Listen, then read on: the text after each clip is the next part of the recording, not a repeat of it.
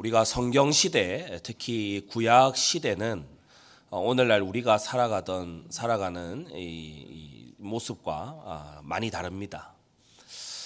어, 유목민들의 세상이었죠. 어, 성경의 기록 배경인 이 고대 중동 지역의 이 문화는 유목민들이 주를 이루던 그와 같은 이 형태였습니다. 어, 유목민들의 삶이라고 하는 것은 오늘날까지도 독특한 문화 이런 것들이 이제 남아 있기도 한데 어, 도시의 이런 문화들과는 이제 상당히 다르지요. 어, 늘 안정된 어떤 이, 이 식량의 거래라든지 이런 게 있지 아니하고 어, 그때 그때의 이 초원의 풀이 잘 나는지 또 어, 물은 잘 있는지 어, 그런 것들이 이제 목축업에는 너무나 중요하기 때문에 어, 고정적으로 어, 있는 것이 아니라 우리가 내족장의 이, 이 삶, 삶을 보면 어, 이 양과 소를 먹일 수 있는 곳으로 이주를 하고 어, 그렇게 살아가는 것을 보게 됩니다. 어, 그러한 땅에서 기근이 들었다, 흉년이 왔다. 이건요 어, 편하게 지낼 수가 없는 어, 그야말로 생사의 갈림길에 놓이는 그런 어, 문제지요. 어, 내 족장과 이 그 가족들의 일대기 중에 기근이 크게 왔던 시절이 두어 번 있었습니다. 그게 바로 두 번째 족장 이삭이 예, 족장되던 첫 해에 그 땅에 크게 흉년이 들었다고 했죠. 어, 이때에 이 이삭에게 하나님이 나타나셔서 너 기근 들었다고 애굽으로 내려가지 말고 어, 약속의 땅, 어, 적과 꿀이 흐르는 땅. 그러나 지금은 기근이 들어 있는 이 땅에 머무르라. 어, 그렇게 말씀하시고 이삭이 거기에 이제 순종하게 됩니다. 어, 그 이후에 일어난 일 우리가 잘 알고 있지요. 어, 100배의 응답을 하나님께서 주시면서 어, 주된 업이 농업도 아닌 이 목축업인 이 족장 이삭에게 한 해 농사지어 백배를 거두는 이러한 하나님의 초자연적인 어, 응답을 어, 보게 되는 거예요. 어, 그런데 이 동일한 기근이 이삭의 손자들 세대에 또 한 번 벌어지게 됩니다. 가나안 땅 똑같은 무대지요. 똑같은 그 땅이었어요. 그런데 이삭의 아들 야곱 그 야곱의 아들들이 살아가던 그 시기에 똑같이 기근이 옵니다. 그런데 그때는 어찌된 일인지 어, 백배 응답 이런 것이 전혀 없고 이 어, 야곱의 아들들이 양식을 구하려고 애굽에 내려가야 될 만큼 음, 가서 비굴하게 무릎을 꿇고 어, 첩자로 오인을 받고서도 계속해서 양식 좀 달라고 양식을 구하러 왔다고 그렇게 해야 될 만큼 어, 그런 어, 결과를 보게 됩니다. 여러분 우리가 하나님을 거역하고 말씀과 따라가고 있을 때 하나님과 상관없이 살아가고 있을 때 문제가 오는데 그건요 징벌용이고 징계용인 거 있죠. 똑같아 보이는 문제인데 우리가 순종 속에 주 안에 하나님의 신의 감동 속에 있게 됐을 때 하나님은 그것을 통해서 응답하시고 증거를 나타내시는 줄 믿습니다. 성경이 이것을 웅변적으로 계속 반복해서 보여주고 있어요. 아수르의 군대가 쳐들어왔을 때 이스기야의 왕국은 약하디 약한 나라였습니다. 다 묻어져 있는 나라를 히스기야가 물려받은 그 어, 시점이었어요. 그런데 하나님을 경외하고 유월절을 회복하고 성전을 어, 이렇게 정화하고 그렇게 하는 이 이스기야에게 하나님께서요 놀라운 어, 기적의 응답을 주신 거예요.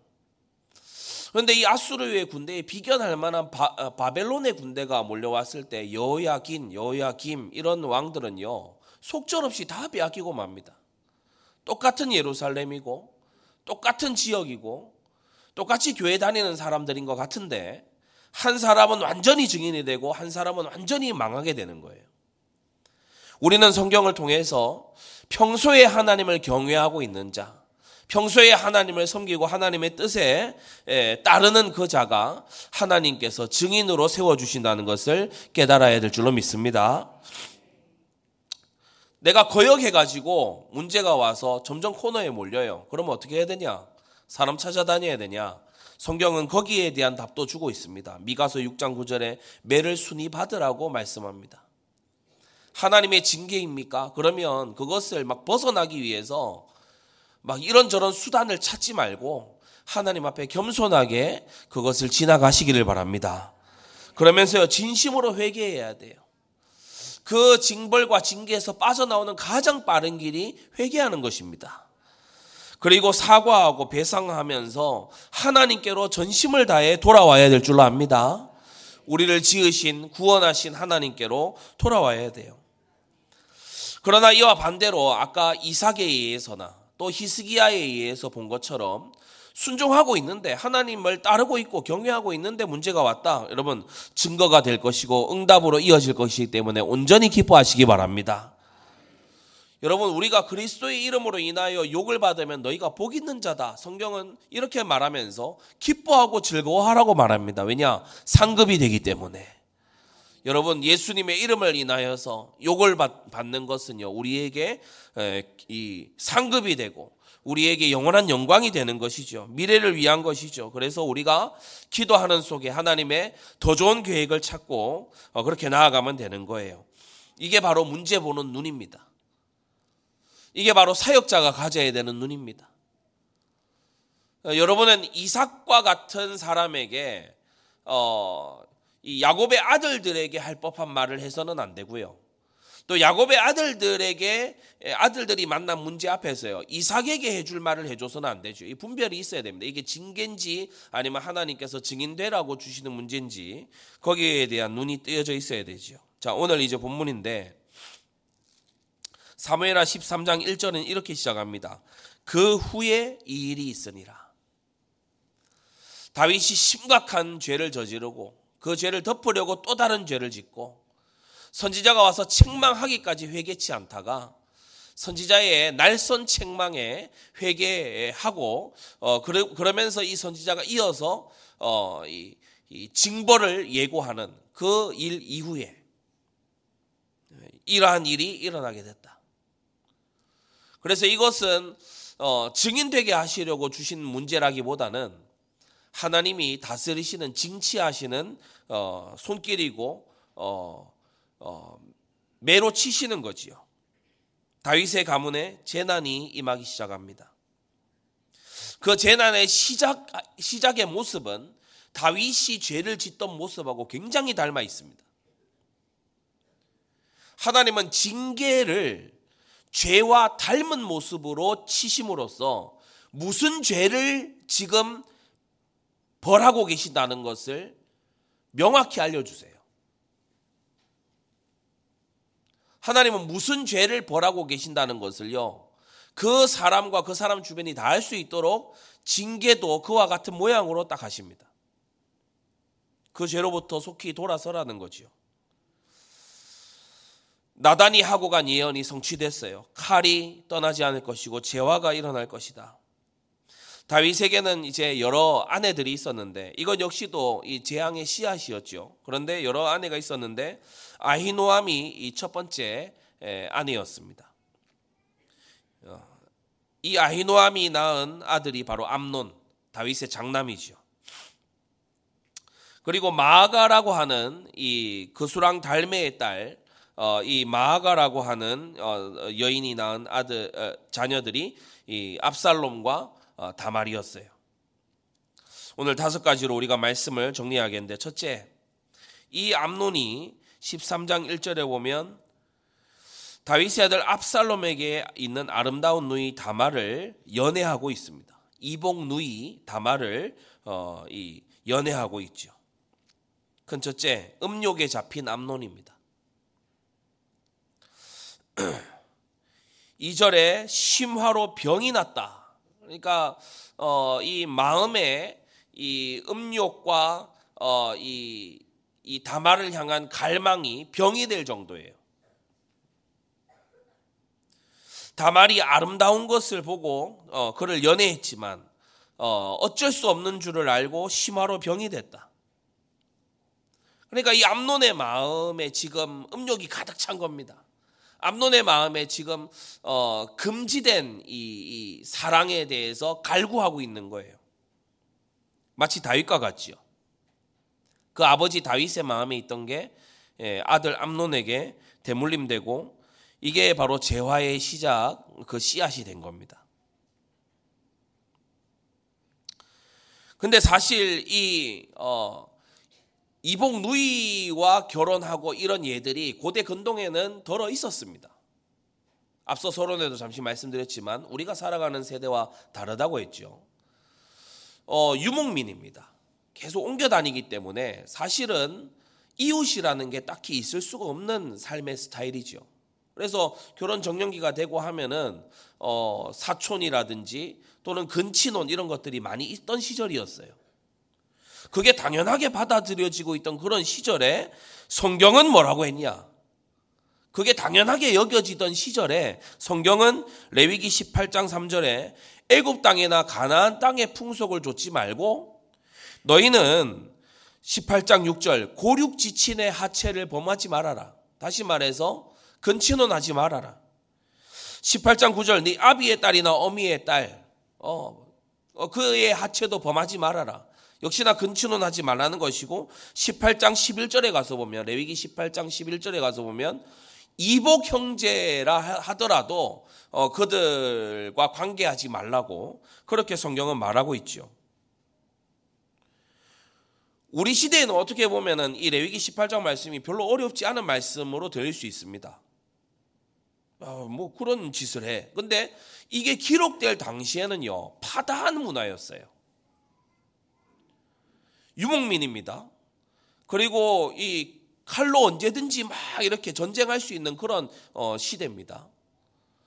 어, 잘못 혼맥을 맺어 놓으면요, 재활을 당할 수 있어요. 제일 안전한 게 친족인 거예요. 제일 잘 알기도 하고 어, 안전한 대상이 친족인 거예요. 그리고 근친혼이 성행했다니까요. 그런데 성경은 그러한 파다한 문화를 쫓아가지 말고 하나님 말씀 따라가라고 말하고 있는 겁니다.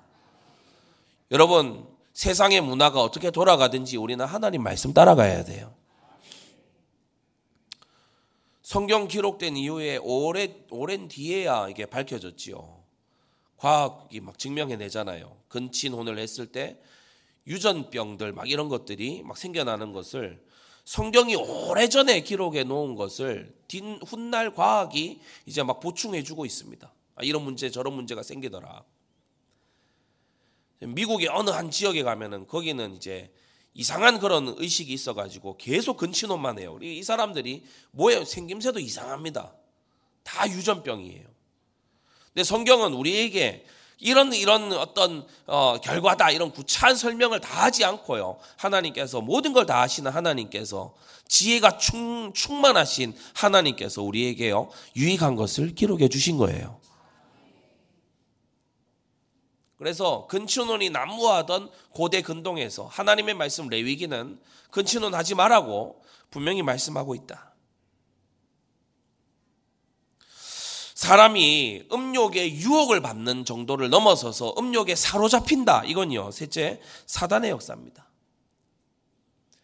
죄에다가요, 불을 지르는 거예요. 이 죄의 욕구에다가 불을 질러 버리는 거예요. 그럼 화신이 되죠. 스스로도 절제가 안 돼요. 스스로도 중단이 안 돼. 스스로도 도저히 끊을 수가 없어. 뭐냐, 영적인 이 배경이 역사를 해버리니까. 엊그제지요. 12월 1일에 어, 정말 오랜만에 이 어, 대구 지방법원 여기에서 어, 이 법정 최고형이 선고가 됐어요. 어, 28세의 어떤 남자가 이 길 가다가 어떤 여성을 뒤따라서 원룸에 침입을 한 겁니다.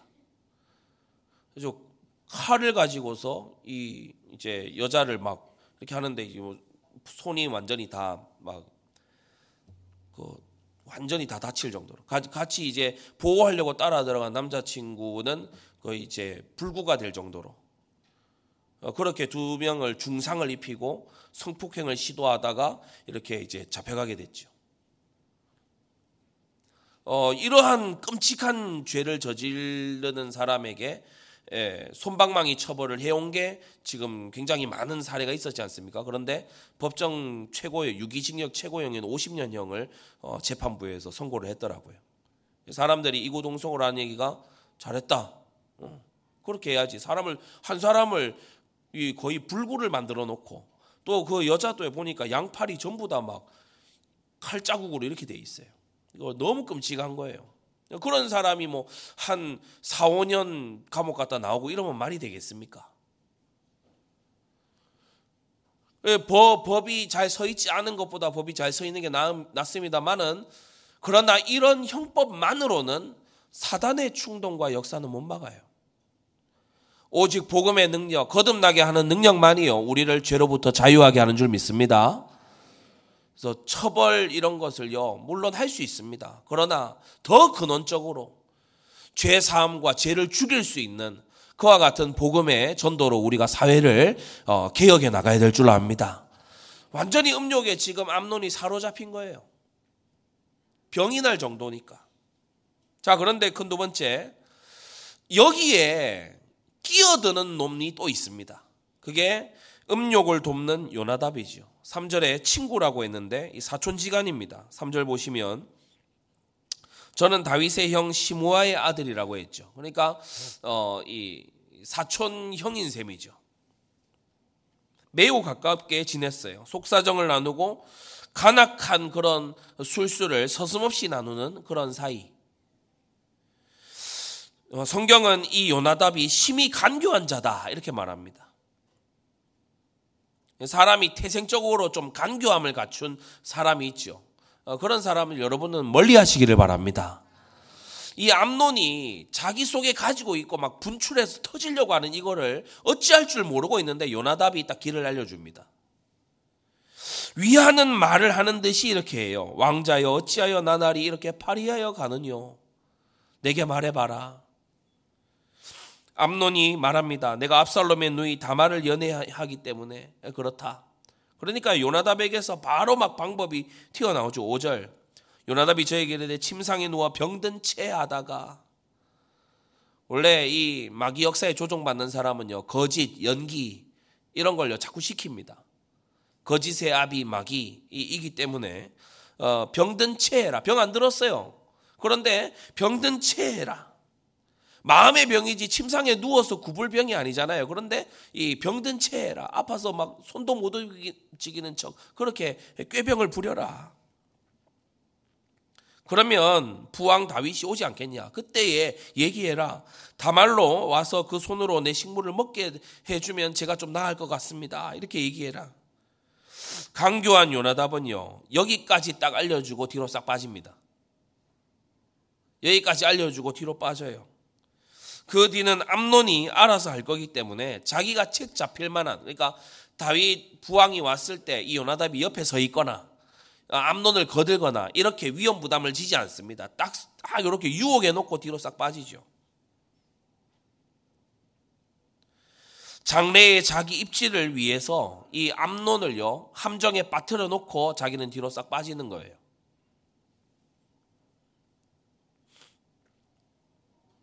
여러분, 여러분을 가까이 하고 있는 자가 누굽니까? 여러분이 또 가까이 하고 있는 자가 누굽니까? 어, 성경에도요, 이 유유상종이 흐르고 있어요.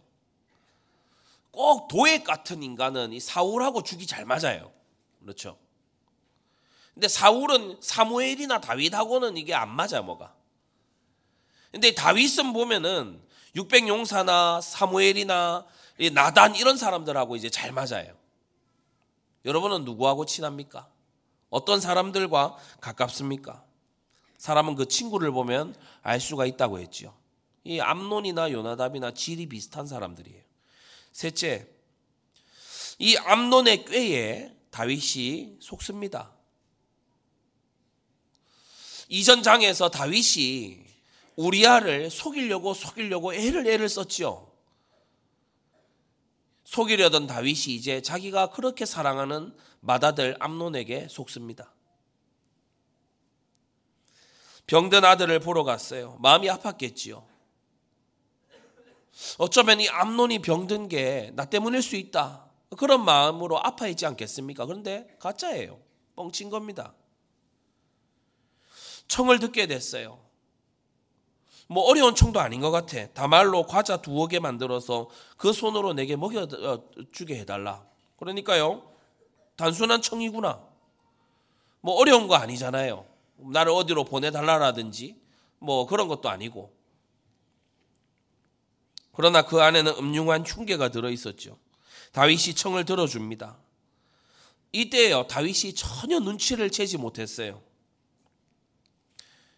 다윗이 왜 이렇게 그냥 야 여기 시녀들한테 그냥 과자 만들어 달라 그러지 또는 왜 다말이 네 너를 먹여줘야 되냐 이런 왜 의문 한 번만 가졌으면은 이런 일이 진행이 안 됐을 건데 다윗이요 전혀 생각하지 못하고 함정에 그대로 걸려 들어가요. 자 이로써 네 번째 다말이 끔찍한 일을 당하게 됩니다. 다말 입장에서는 부왕의 명령이었어요. 부왕이 시킨 일이죠. 다윗이 시킨 일이니까 이 다말이요. 어, 의문 없이 간 겁니다. 그리고 8절부터 이제 보게 되면은 과자를 구워서 이제 그 앞에 그냥 놓으려고 하니까 아 그러지 말라고 모두 나가라고 한 다음에 침실로 오라 누이야 나랑 동침하자 그러니까요 이 다말이 이 거부합니다. 그 앞장에 나오는 바세바처럼 말없이 그냥 가서 동침하고 이런 게 아니고 다말은 이 거부했어요. 이복 남매 지간이고 율법은 근친 상간을 금지하기 때문에 이는 하나님을 거역하는 것이다. 욕되게 하는 일이다. 괴악한 일로 어, 여겨질 것이다. 아, 그러니까 오랍이 나를 욕되게 말라. 괴악한 일을 행하지 말라. 이 수치를 무릅쓰고 내가 어디를 가겠냐. 이렇게요. 우리 성경에도 보면은 한 마디 두 마디로 기록된 게 아니고 여러 말로 이 다말이 거부하고 벗어나려고 한 것을 볼 수 있습니다. 설득하고 벗어나려고 하고 너도 이스라엘 중에 괴악한 자 중 하나가 어, 되려고 하느냐. 그리고 부탁까지 합니다. 왕에게 말해라. 왕에게 말하면 왕께서 이걸 조율하고 어, 조정해 주실 것이다. 그렇게 말하지요. 그러나 듣지 않아요. 듣지 않고 예, 이제 강제로 어, 다말을 어, 이렇게 성폭행하게 되지요.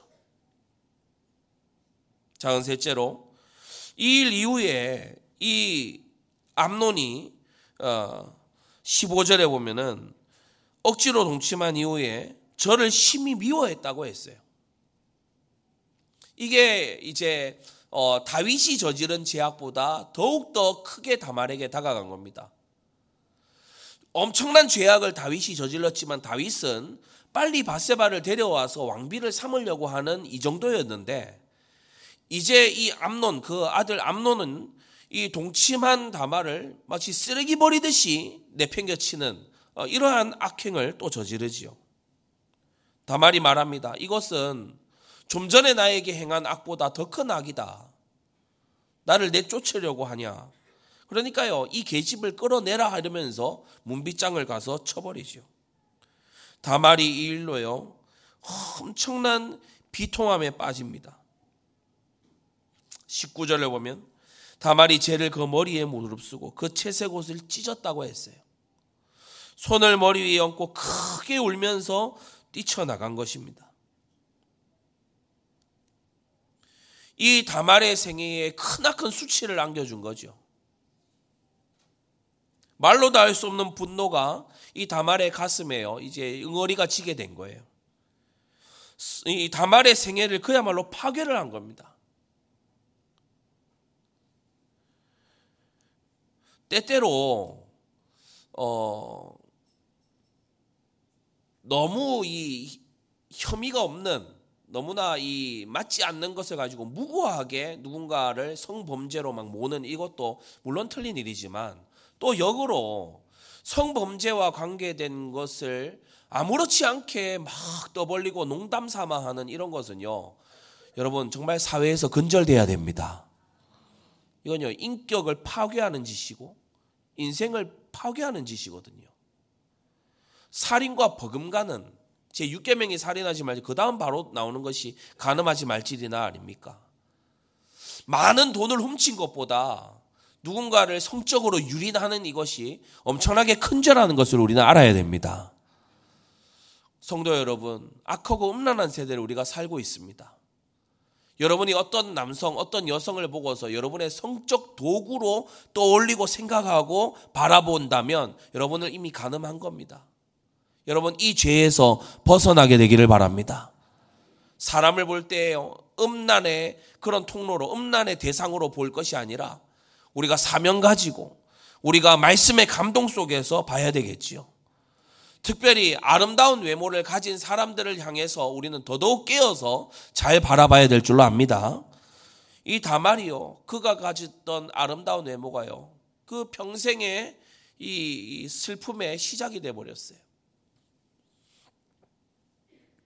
다섯 번째입니다. 이 일로 첫째 다말은 처량하게 지냈다고 했습니다. 20절 마지막에 보면 다말이 그 오라비 압살롬의 집에 있어 처량하게 지냈다.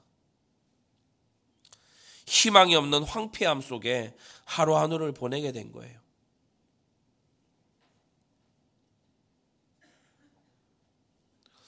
근래에도 우리가 그런 이제 어 순결 의식 이런 것을 가지고 있는 분들이 우리 중에도 많이 있습니다만은 고대 시기 이 시기에는 훨씬 그것이 강했지요. 지금보다 약하진 않았습니다. 강했습니다. 그러니까 이 소위 다말이 가진 생각은 이런 겁니다. 버려진 몸. 이미 나는 버려진 몸이다. 그래서 자기를 향해서요. 자책도 하고 절망도 하고 이런 것의 반복이 다말에게 계속 일어나고 있는 거예요. 그야말로 재화입니다. 둘째, 다윗이 이 얘기를 들었다고 했어요. 21절, 다윗 왕이 이 모든 일을 들었죠. 심히 노했다. 그리고요, 끝입니다. 그럴 수 있냐? 이러고 끝이에요. 그 다음 다윗이 뭐 행동을 옮긴 것이 없어요. 원래 레위기 20장에 보면 이스라엘 안에서 이와 같은 일을 벌이면 추방하거나 사형에 처하게 되어 있습니다.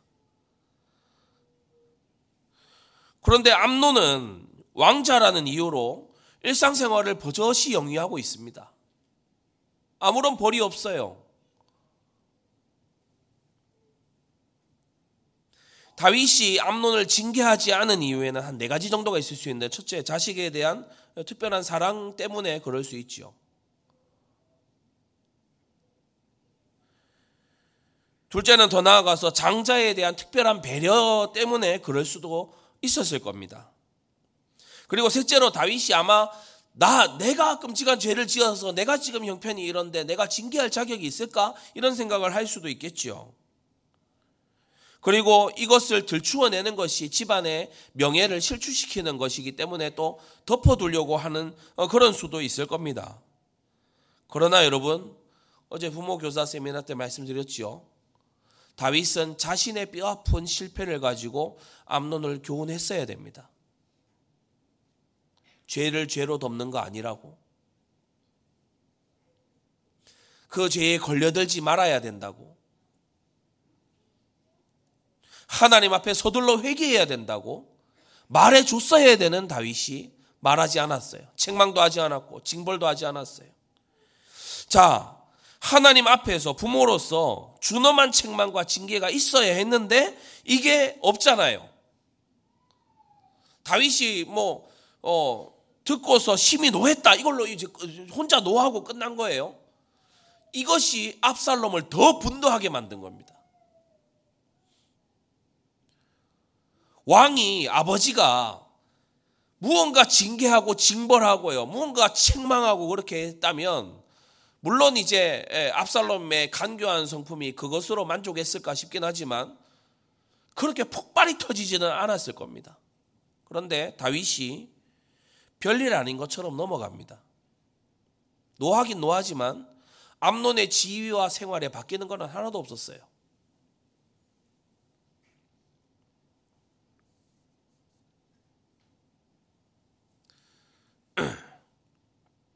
압살롬의 분노를 고조시킨 것이 바로 이 다윗의 행동이었습니다. 성도 여러분, 부모의 과거의 실패의 그 요소를 자녀가 가지고 있습니다.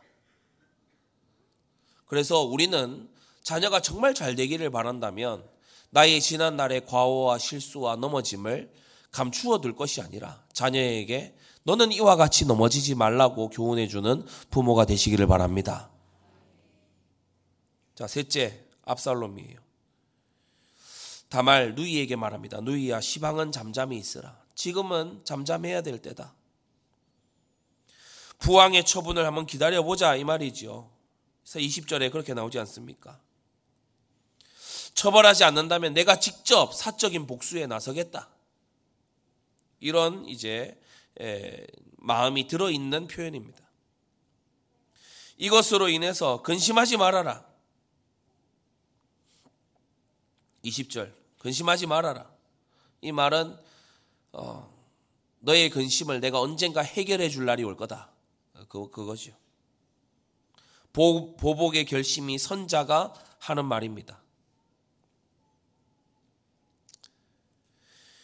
22절을 보면 참 놀라운데 압살롬이 암론을 미워하는데 시비간에 말하지 아니했다고 했어요.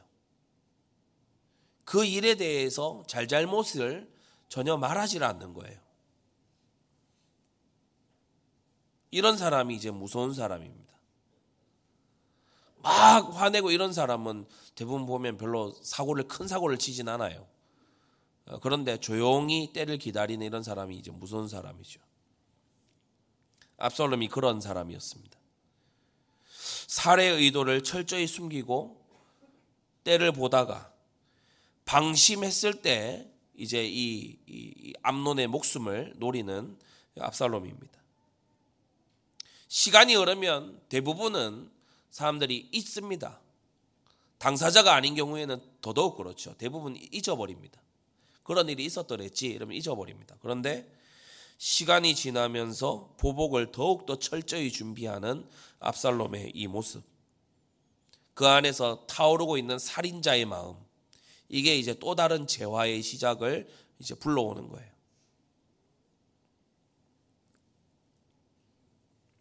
결론으로 가기 전에 우리가 이 다윗 집안에 일어나고 있는 너무나 충격적인 또 하나의 사건을 우리가 보면서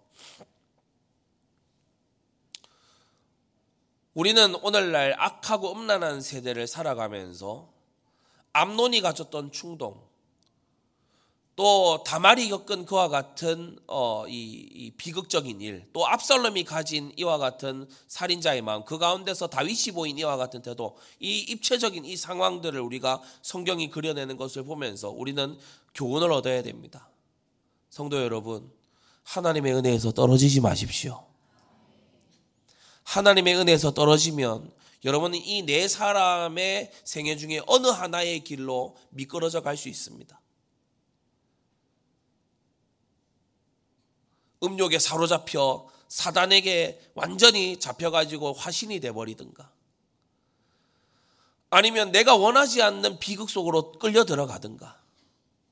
그도 아니면 이러한 상, 상황들을 보면서 복수심에 불이 타고 있던가. 아니면 내가 해야 될 사명을 감당하지 못해 주변 모든 사람들이 불행해지는 그런 일들이 일이 생겨나든가. 우리가 하나님의 은혜에서 떨어지게 되는 그 순간요 세상의 온갖 죄악들과 사단의 올무가 우리 앞에 놓이게 된다는 거예요.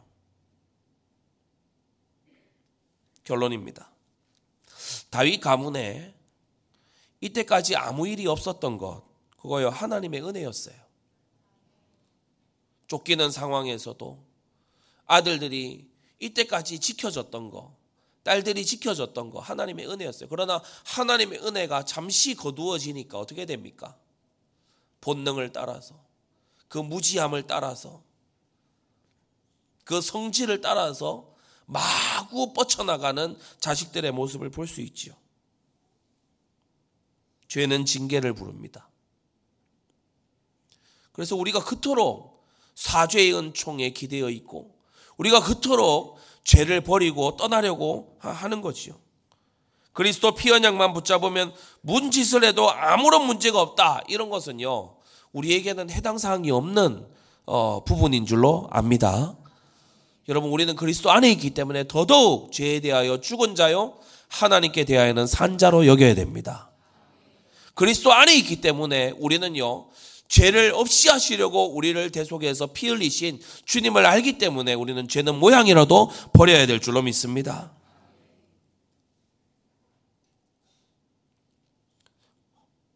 우리가 죄를 버리고 떠나기 위해서 어, 스스로 절제한다면 하나님이 극률이 여기실 것이지만 우리가 단지 죄로 인한 징계가 두려워서 어, 그 징계만을 벗어나고 죄는 여전히 붙잡고 있으려 한다면 하나님은 기만 당하시지 않을 겁니다. 여러분 죄 버리기를 힘쓰고 은혜에 예, 잡혀 있는 그러한 어, 복된 주일 또 한 주간 되시기를 주 예수님의 이름으로 축원합니다.